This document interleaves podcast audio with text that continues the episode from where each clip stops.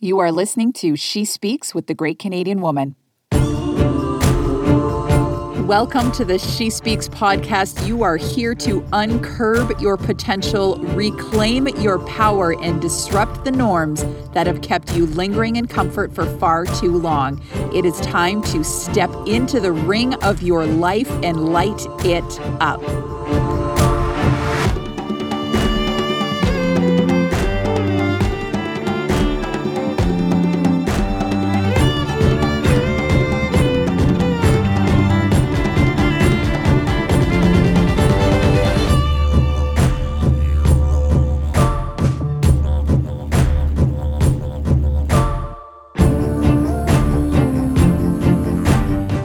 Tune in every Monday and Wednesday to be ignited by a new, refreshing, and potently courageous Canadian woman to remind you of who you are, what you're made of, and what you're here to do.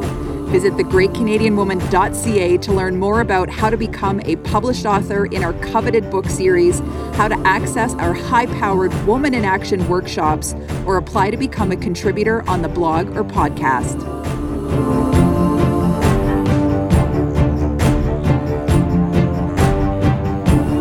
So get ready, get set, let's blaze some trails. Good morning. My name is Stephanie Plante. I currently live in Ottawa, Ontario. It is Boxing Day 2020, and uh, here we go.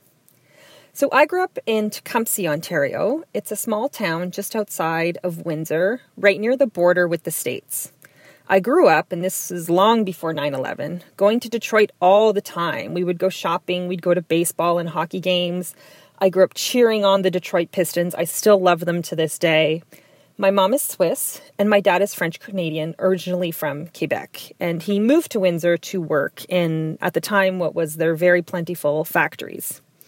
But just as important as this bicultural and binational childhood is the fact that I grew up in a town named after a Shawnee chief.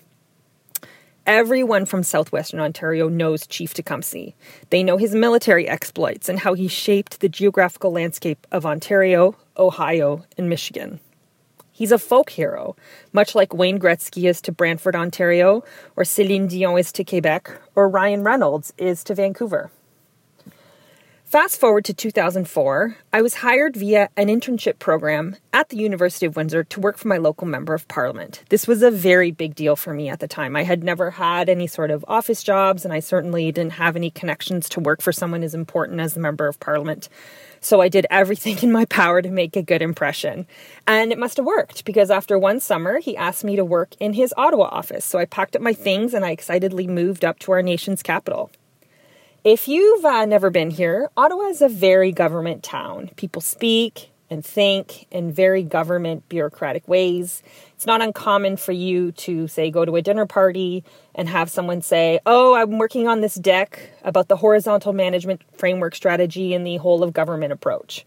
Now, you would never say that in Tecumseh, but uh, it's not uncommon to hear those kinds of things here, and you get used to it after a while but I definitely have to sort of change my language when I go home. But it was in Ottawa that my child's father and I were married in 2007 and our son was born in 2010. They say having a child is like having your heart walk around outside your body, and that is so very true. Like a lot of moms, I'm completely ensorcelled with my child.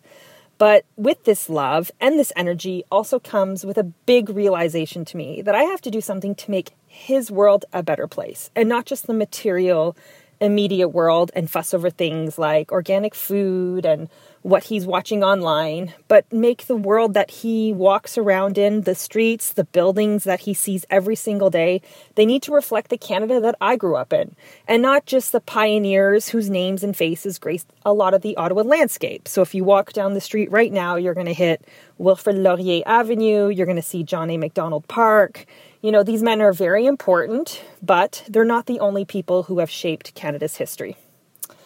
In 2015, my son and I left what can only be described as an abusive relationship. At that point, his dad was drinking very heavily.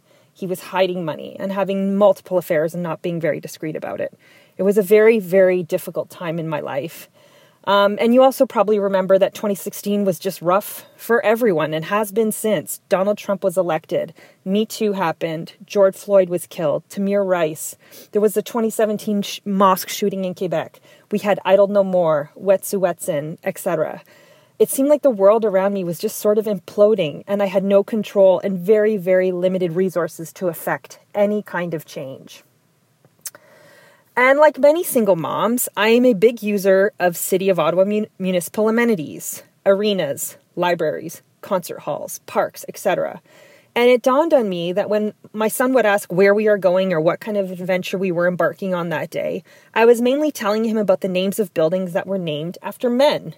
Anyone who lives in Ottawa knows the Walter Baker Center, the Jack Purcell Pool, the Glencairn Pool, the Francois Dupuis Rec Center, etc.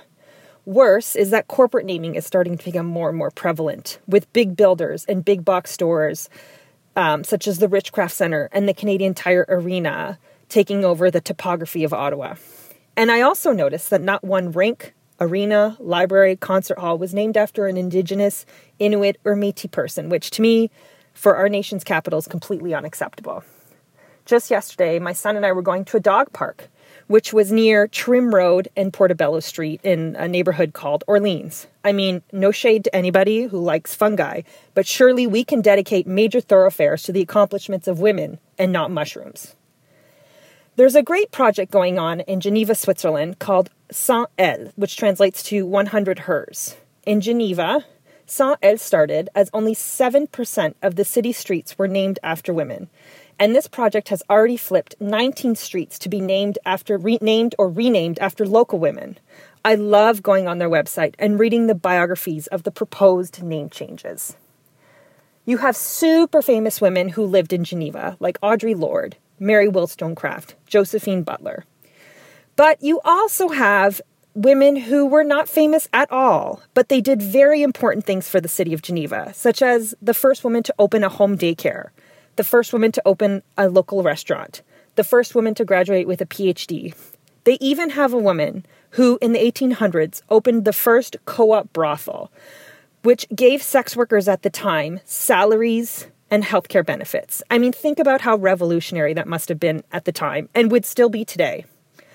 And what I really like about the Cent Elle initiative is first, it seeks to redress something that is very visual, which is the inequality of the names given to men versus women in our public spaces. Surely women have equally contributed to the history and the importance of our cities.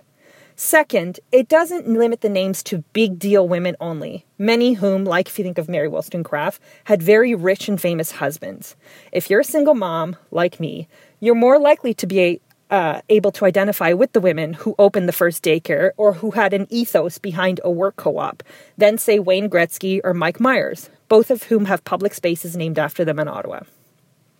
So, my big project is that I want to have 20 parks in Ottawa named or renamed after women by 2025.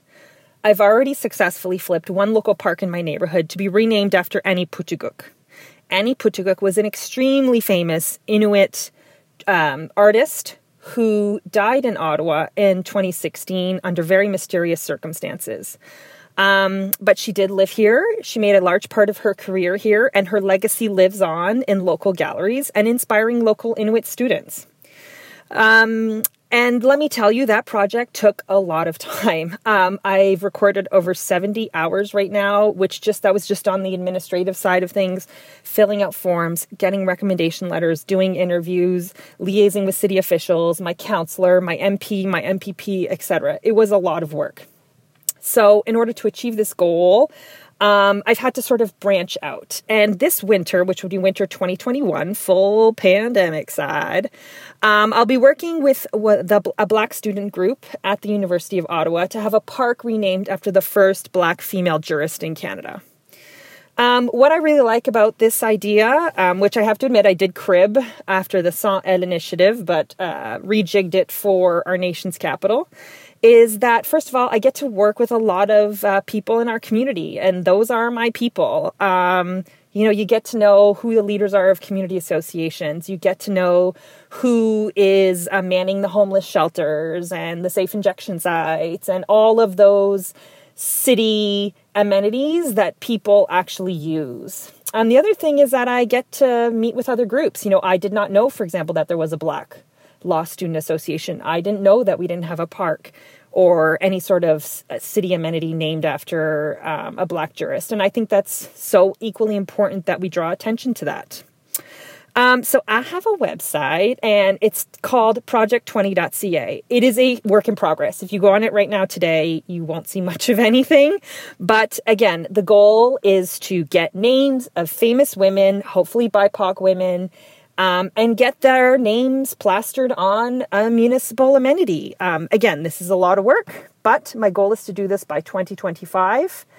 Um, and one thing I love about having a municipal structure named after you is you can also put a municipal plaque and you can have a description of the person, what they did in their life, and why this is important. We know that John A. Macdonald is important. We know that Wilfrid Laurier is important, but it's also important to recognize the lesser known people who have made our city equally as fabulous.